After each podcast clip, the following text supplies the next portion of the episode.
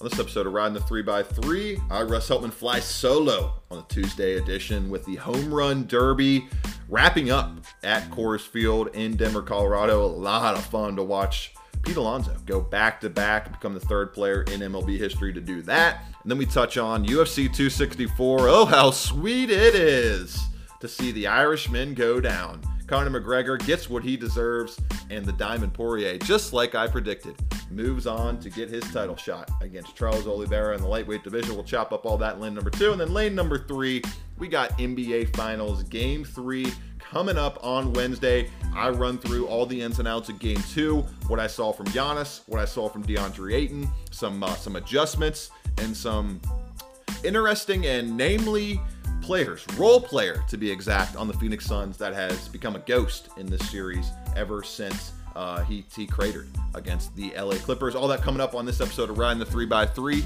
We will always catch you on Spotify, Google, Apple, Spot, Spotify again, Spotify three times, all the podcast platforms. Go ahead and subscribe, rate, and review. Let's get in the lane number one.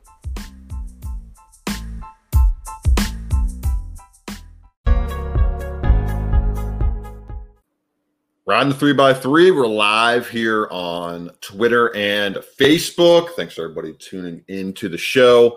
Tuesday, so that means another solo edition. We have the NBA Finals to talk about today. We'll hit that in the last portion of the show. Lane number three, Milwaukee punches back behind Giannis's 40 point double double to make it two to one in that series with game three on, excuse me, game four on Wednesday night. And then last night, MLB Home Run Derby, a lot of fun to watch those balls soar out of Coors Field in Denver last night. We'll touch on all that with Pete Alonso becoming just the third player in history to win um, to win consecutive uh, home run derbies. And then we got UFC 264.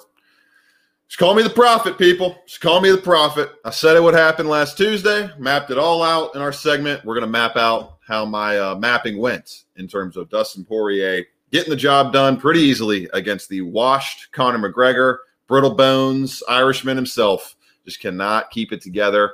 Talks all the trash, can't back it up. We'll dive into all that coming up. But first, we're going to start in Major League Baseball with the home run derby. What a fun night it was. We had some absolutely fantastic matchups, including in the first round with uh with uh, Shohei Otani going down to Juan Soto, 31 28. Definitely the highlight of the first round. I love how they, I honestly like the timed event because it felt, I feel like if they went back to the old format with how great at hitters these guys are now, how, uh, how well adept they are at seeing these pitches, we, this Tomar Derby would go on for like five hours. It would be that long because the guys, like Juan Soto is a perfect example. They go to a playoff, they go to a minute swing off after being tied at 22 they end up being tied after that next minute at 28. So that prompts a three pitch swing off to uh, decide who keeps moving on. You just keep doing that until somebody ends up not hitting a home run.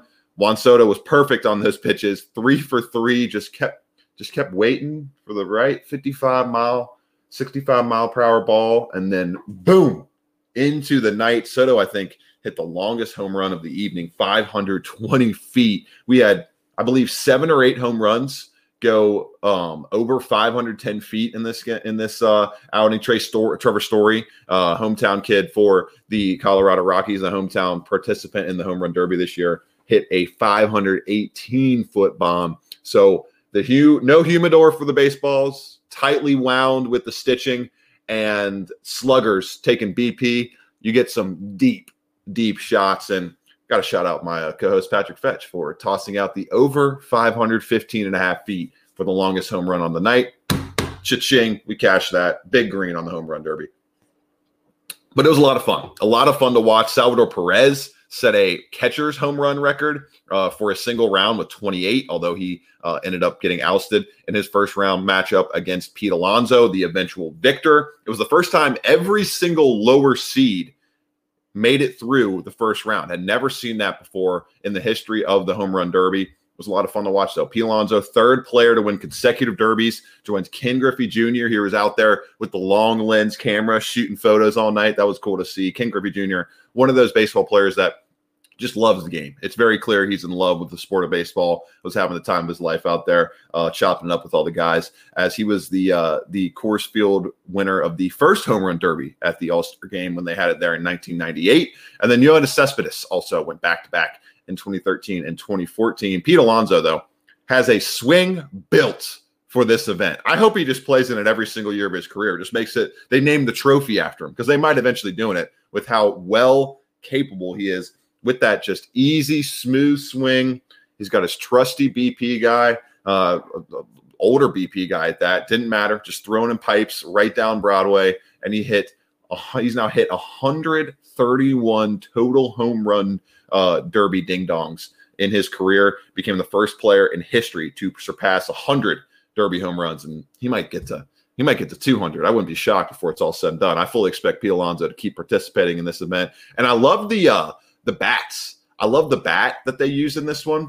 Uh, Pete Alonso specifically um, had a great, uh, a great like design on his, and it was a lot of fun to see that. I'll go and pull this up here for the people to uh, for the people to see. But it was like a graffiti design. had uh, had a bunch of different things that I was uh, I was intrigued to see out of uh, out of Pete Alonso and the rest of the uh, the rest of the participants. They all had like their own um, specific bat designed for each guy that I was uh, I was I was I was very impressed with. So we'll pull that up right here. Pete Alonso becomes the back-to-back champion of the home run derby. And overall, though, like that first round matchup with um, with Shohei Ohtani and Juan Soto, a tough eight seed for Shohei Ohtani to have to go up against there with uh, with Juan Soto being one of the the best young sluggers in all of Major League Baseball. You can go get a, get a nice peek at the um, at the graffiti New York Mets bat there for Pete Alonso. But man, the raw power that Juan Soto possesses, the way he can hit it to all levels of the field, that was just a a mano a mano fantastic matchup that I was really really excited to watch, and we got we got it to live up to full expectations. I think it was a little tough for Shohei to come out kind of last, have to see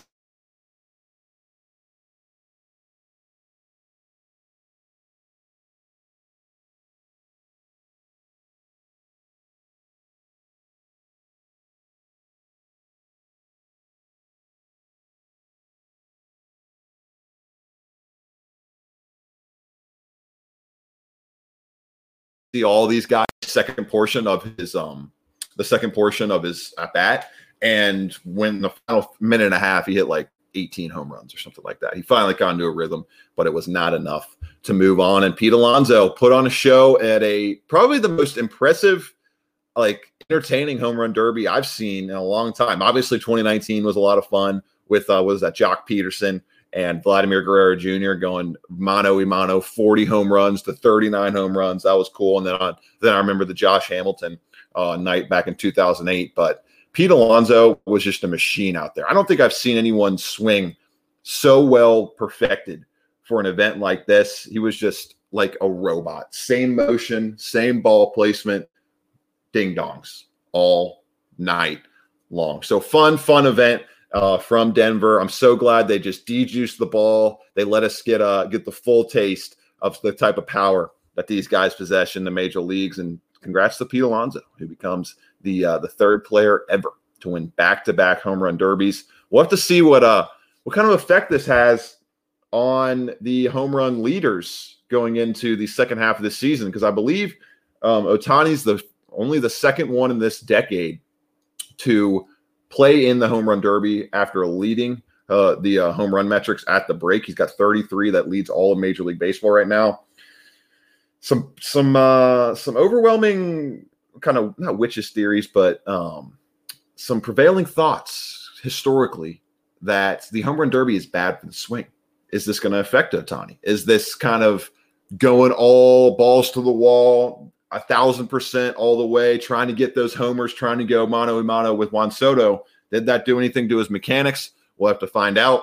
Uh, hopefully, didn't uh, knock on wood affect his pitching mechanics, which we'll see on full display as he is starting the All Star game uh, from Denver on Tuesday night. We'll give a little pick. Uh, we'll give a little pick now for that. We'll dive into that to close out this baseball segment. But Ohtani, Pete Alonso, the whole crew put on a great show. Shout out to Trey Mancini too, who I think the, the, a year ago this time was undergoing cancer treatment, was wrapping up chemotherapy, and now boom, He's hitting ding dongs in the uh, in the uh, All Star Game Home Run Derby and making it all the way to the finals at that with the longest odds on the entire board at 12 to 1 from Trey Mancini. So fun story there on both sides of the equation. Didn't get the Otani uh, coronation, but we got a lot of great Otani at that and some fun storylines that percolated throughout the rest of the event. So fun, fun night from Denver. And shout out to uh, our buddy Sean Gates for uh, being boots on the ground out there. I'm sure he was. Uh, I'm sure he was. He was. He was not intoxicated at all. He, he was. He was having no fun. There's no way he was having fun out there in Denver. As the American League tonight,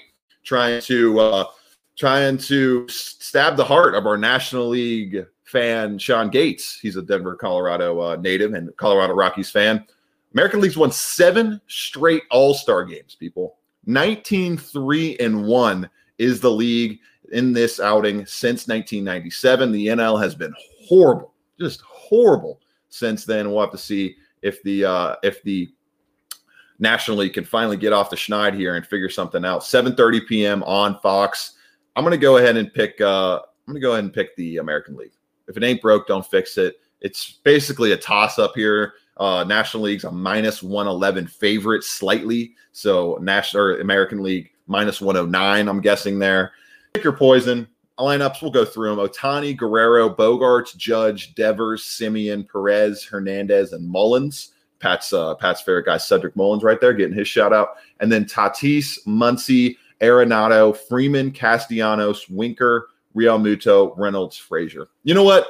Because there's two red legs in the All Star game starting, we're picking the National League. Give me the National League to win this one. Maybe there'll be some uh, fatigue from Ohtani right off the bump. He gives up one or two, uh, one or two runs in the first inning, and the uh, National League's right on their way. So give me the National League to, to uh, get the monkey off the back and break a streak of seven straight victories for the American League All Stars in tonight's festivities. But it's been a fun, fun American and, and National League All Star break so far. Cannot see, could wait to see what uh what kind of fireworks we get tonight from the uh, All Star game, which is basically the only game in town. It's that time of the year, people. We uh, have wrapped up the NHL Stanley Cup final, NBA finals on travel days.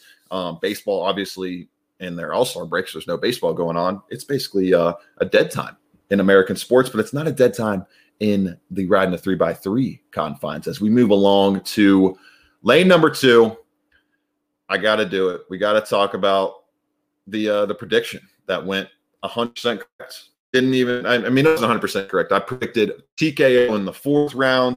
We got doctor stoppage TKO after the first round. But all in all, Conor McGregor proved me right. The ghost himself. That's what he is now, people. He's a sham. He's a ghost. I don't, I mean, I don't ever pay for these fights. I just go watch them in places because I don't understand paying $60 for a pay per view. But I just, I don't, I don't know that he's box office material anymore. Sure, people are still going to buy the fights. I know for a fact he's going to come back because there's no way you're going to go out and end your career like that on uh, on a streak of what one in four in the past five years, one in five. McGregor is in the past five years. If you were to count the boxing match, which I'm not going to count the the Mayweather loss in uh, in that sense in an exhibition, but this was no exhibition on Saturday night from Vegas. All the stars were out all the pageantry was out. McGregor doing the Billy strut, doing the the obnoxious Irishman suit, all that stuff. Yada yada yada. He's a sham. He's an absolute sham artist. People. He was getting destroyed in that first round. I got into an argument with people uh, about this in, in some group chats, but it wasn't even close. Total strikes he won in the first round, sure, but significant strikes got beat by almost double digits. Took 35 shots to the head. Took uh, took three minutes and 18 seconds of ground control time from Dustin Poirier in that first round. He was getting so desperate, he tried to go for a guillotine, people. Conor McGregor tried to go for a guillotine on Dustin the Diamond Poirier, the most well adept, well rounded lightweight fighter in this division. He tried to guillotine him in a non compromising position. It was that desperate of an attempt for Conor McGregor, who now at 22 and 6 is searching for answers. And I don't like you cannot, and I know they're going to do it. This is what's going to happen, people. The Diamond, my guy, Louisiana's best, is going to go out there as the number one lightweight pound for pound fighter in the world right now, according to ESPN. Probably dispatch Charles Oliveira in, I would say, October sometime. November is when they'll schedule that fight. And then McGregor coming off surgery to his broken tibia, which uh, was three hours long this weekend got it repaired. That's going to be at least nine months, I would guess, before he's back in the ring, able to do anything. And that's going to time up perfectly for McGregor coming off of a loss and one win since 2016 to most likely fight Dustin Poirier in the fourth bout for the title, which I would be a little miffed about. Not that I would care a ton because I can't control these things and I would still watch. It would be entertaining. But like that's not the way this should work. It's not the way it should work at all. McGregor, like every other fighter, should have to move up through the ranks, sell a couple pay-per-views, and beat some actual fighters before we respect him at all. Why should anyone respect Conor McGregor's fighting ability at this current moment? He hasn't been running in five years, people.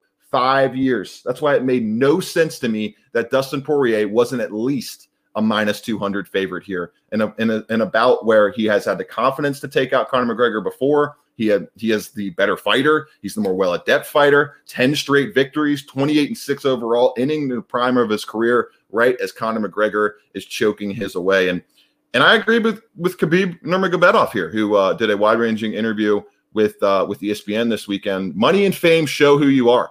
Quote from Khabib there. All the time we hear that money and fame change people. No, when money and fame come, they these two things show who you are. And what has McGregor done? He punched an old guy in a bar in 2019 you guys can watch everything he did and understand it's just like Dustin said. This guy is a bag of, I don't even need to finish the sentence. And it's true. Like McGregor used to be at least somewhat palatable post fight when he would lose. He would be somewhat gracious.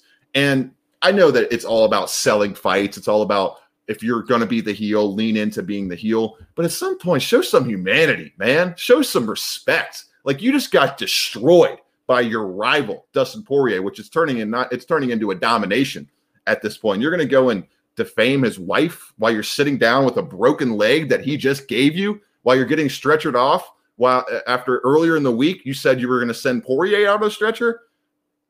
Karma, karma is a cold, cold thing, and obviously, uh, karmically for his money, it went very well for Conor McGregor. He's going to make a lot of money off this pay per view, as is Dustin Poirier, who took this fight because of the money. He wanted to cash this check. He had an opportunity to go up against Charles Oliveira for the title belt, um, I believe in May or April, but pushed that down the line. Dana White was okay with it, obviously, because Dana White makes likes to make money as well. They scheduled this fight, and Conor McGregor comes in, breaks his leg because he was totally physically dominated by the diamond Dustin Poirier. It wasn't even close. I think that it would have been stopped, like I mentioned, in the middle rounds via TKO.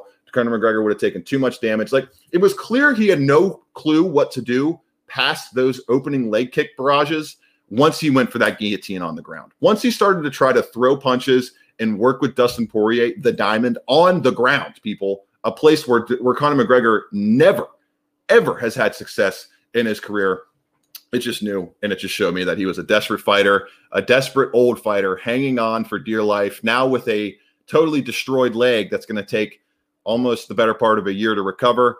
Will he be able to throw leg kicks with that leg again? How confident is he going to be in the structure of those bones? These are all questions now for a guy in Conor McGregor who tip of the cap to him, sold the whiskey companies, made all the money in the world, but his legacy in MMA is never going to be the same. He will never be a top of the level fighter again. He may fight for a belt again, sure, but he will never wear that gold across his waist ever again. It's over. It's done. Sure, he's going to keep fighting. Obviously, Conor McGregor is going to keep fighting. You're going to cash those pay per views. Everyone's still going to watch, but it's done.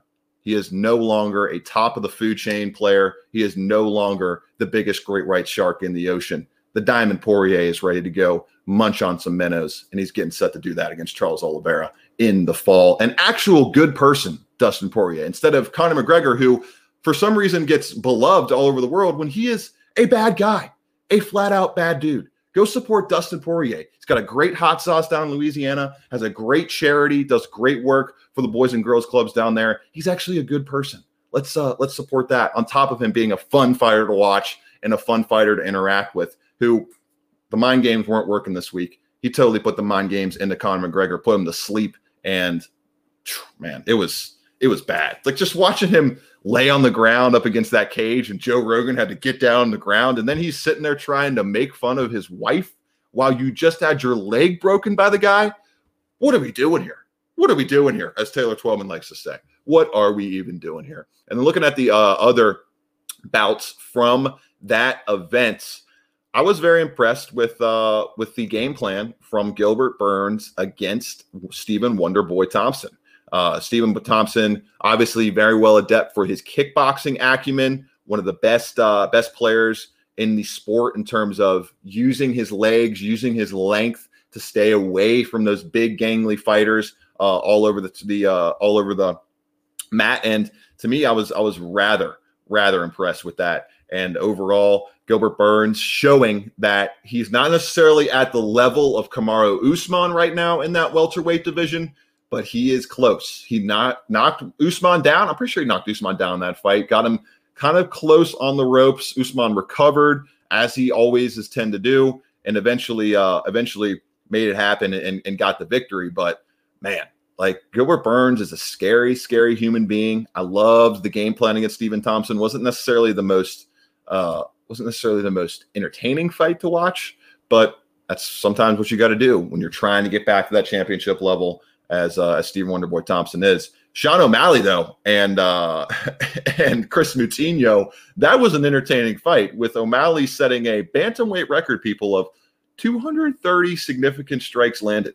It's the second most in a three round fight in MMA or in UFC history, behind Nate Diaz with 238 a few years ago. This guy Moutinho with the uh, the, the the Joker hair was literally just keeping his hands down, coming forward at Sean O'Malley and letting him punch him in the face. They they literally ended the fight because Moutinho was getting punched in the face too much. I thought it was a little soft to end the fight with 30 seconds left, but I can get you a lot of lot of praise. I can get you talked about on all the shows. I wouldn't have talked about Kris Moutinho and Sean O'Malley had uh, had our guy just kind of turtled in the first round and uh, and taken a beating. He showed he's got the chin. He showed he's got the uh, got the stamina at least to compete in this level of mixed martial arts. And Sean O'Malley came into that thing as a minus 900 favorite, was heavily favored to finish in less than one and a half rounds. But Kris Moutinho showed up, got the job done, and uh, and made some money, made some paper, and made himself some fame and some serious cash in the future because of his ability to stick in the ring with Sean O'Malley almost to the uh, to the final whistle there in the third round. But man, oh man, Charles Oliveira, unanimous decision, wasn't quite the entertaining kind of blow for blow punching versus Stephen Wonderboy Thompson kicking that we thought we might see in terms of a yin and yang fight. But I liked what I saw there. I loved what I saw at O'Malley. Love seeing Greg Hardy get knocked out. who doesn't like seeing Greg Hardy get knocked out? That was probably the most uh, the most satisfying thing of the night, except for uh, the TKO to uh, the Irishman, Mr. McGregor, as Dustin Poirier becomes the third quickest fighter in UFC history to 20 wins, doing it in 26 fights, uh, right up there with some names like Jon Jones, the GOAT, and George St. Pierre, also considered the GOAT in some eyes. They did it in 22 fights. He has the most KOs in lightweight history, people. Eight KOs now by Dustin the Diamond Poirier. What did I tell you? What did I tell you on Tuesday? Cash it all the way. Fun, fun night at UFC 264. Cannot wait to see what we get out of uh, Ciryl Gane versus Derrick Lewis. They they totally gypped my guy Francis Ngannou for his next shot to defend the heavyweight title belt. He will have to match up with whoever wins the interim heavyweight title belt between the undefeated Gane and the uh, I think Derrick Lewis has lost twice, but has shown the heavy, heavy hands knockout ability, can drop anybody, anytime, any place. And also, it's just it's a great, great matchup of like an athletic, longer heavyweight in Gane who likes to to punch at a distance and use his length to his advantage versus a Derrick Lewis, the phone booth style boxer, doesn't like to get on the ground as much, likes to end fights early because my guy Derrick Lewis, big boy, likes to go out there and uh, eat, have a little championship dinner following, if you know what I mean.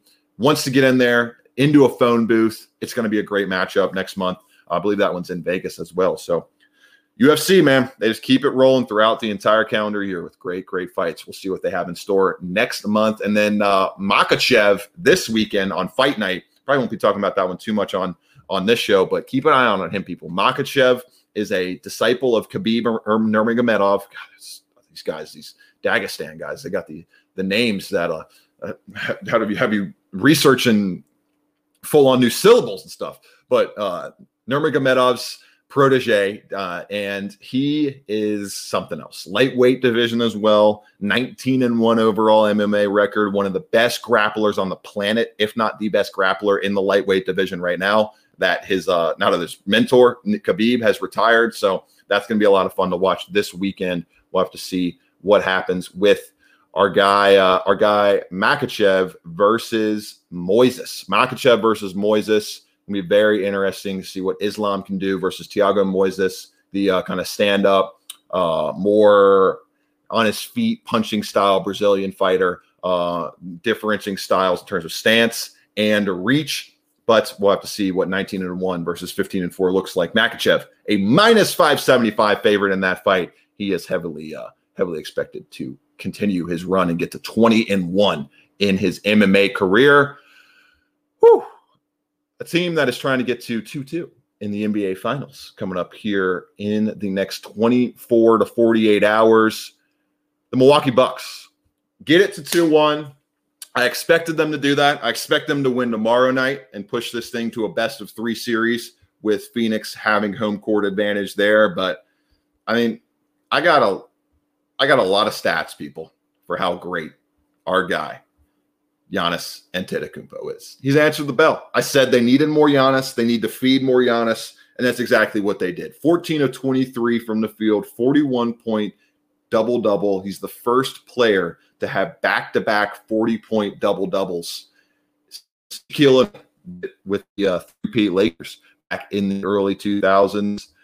It's just insane. It's insane what we are seeing in uh in in this finals run from Giannis. Oh, I forgot LeBron James in 2016. Can't can't short the king on the uh, that 40 point double double. 24 points in the restricted area, people. He was aggressive from the jump. He knew exactly what he wanted to do to this Suns team from the jump. Went right at DeAndre Ayton. Didn't care about his young defensive prowess at all. Got him in early foul trouble and started to eat in the paint because of it. 12 for 12 from the field inside of the restricted area. That's the most, or tied for the most in an NBA Finals game over the last quarter century with LeBron James in 2017 and who else? Shaquille O'Neal in 2004. Oh, and he did all this, people, with uh, one turnover on a 40, 10, and 5 finals game. It's never happened since they started tracking turnovers in 1977, 78.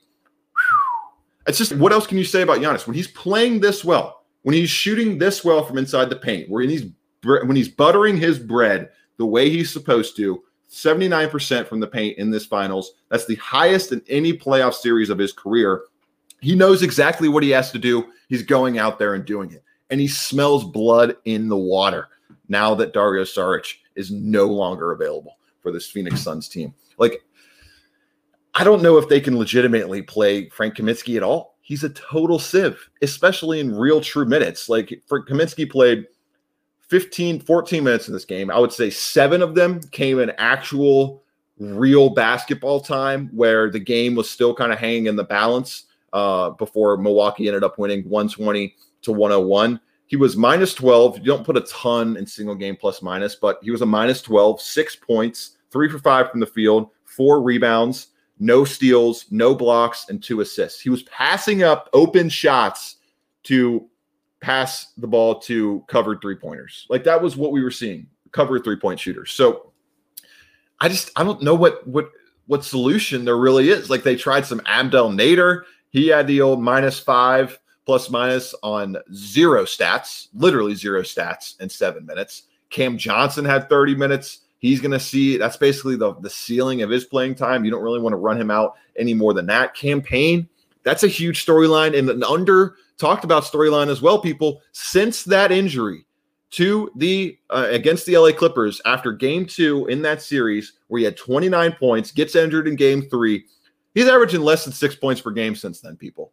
He's given them nothing. They have no guard creation off the bench right now. That's a problem. He was three of 10 from the field, a minus 18, game worst, minus 18 from Cam Payne on seven points from three of 10 shooting, like I mentioned. Like even uh, Trey, who's this Trey Alexander? I don't even know this guy's name, people, and he got a got a minute of runtime, obviously because they were they were getting blown out. But Ty-Shon Alexander's getting out there. That's the depths that they're having to reach to.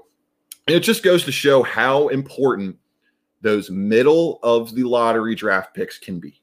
When you have a guy like Jones, 10th overall, six foot 10, stretch five out of Maryland, thought he could maybe give you some bench minutes this season, be a solid backup beyond DeAndre Ayton.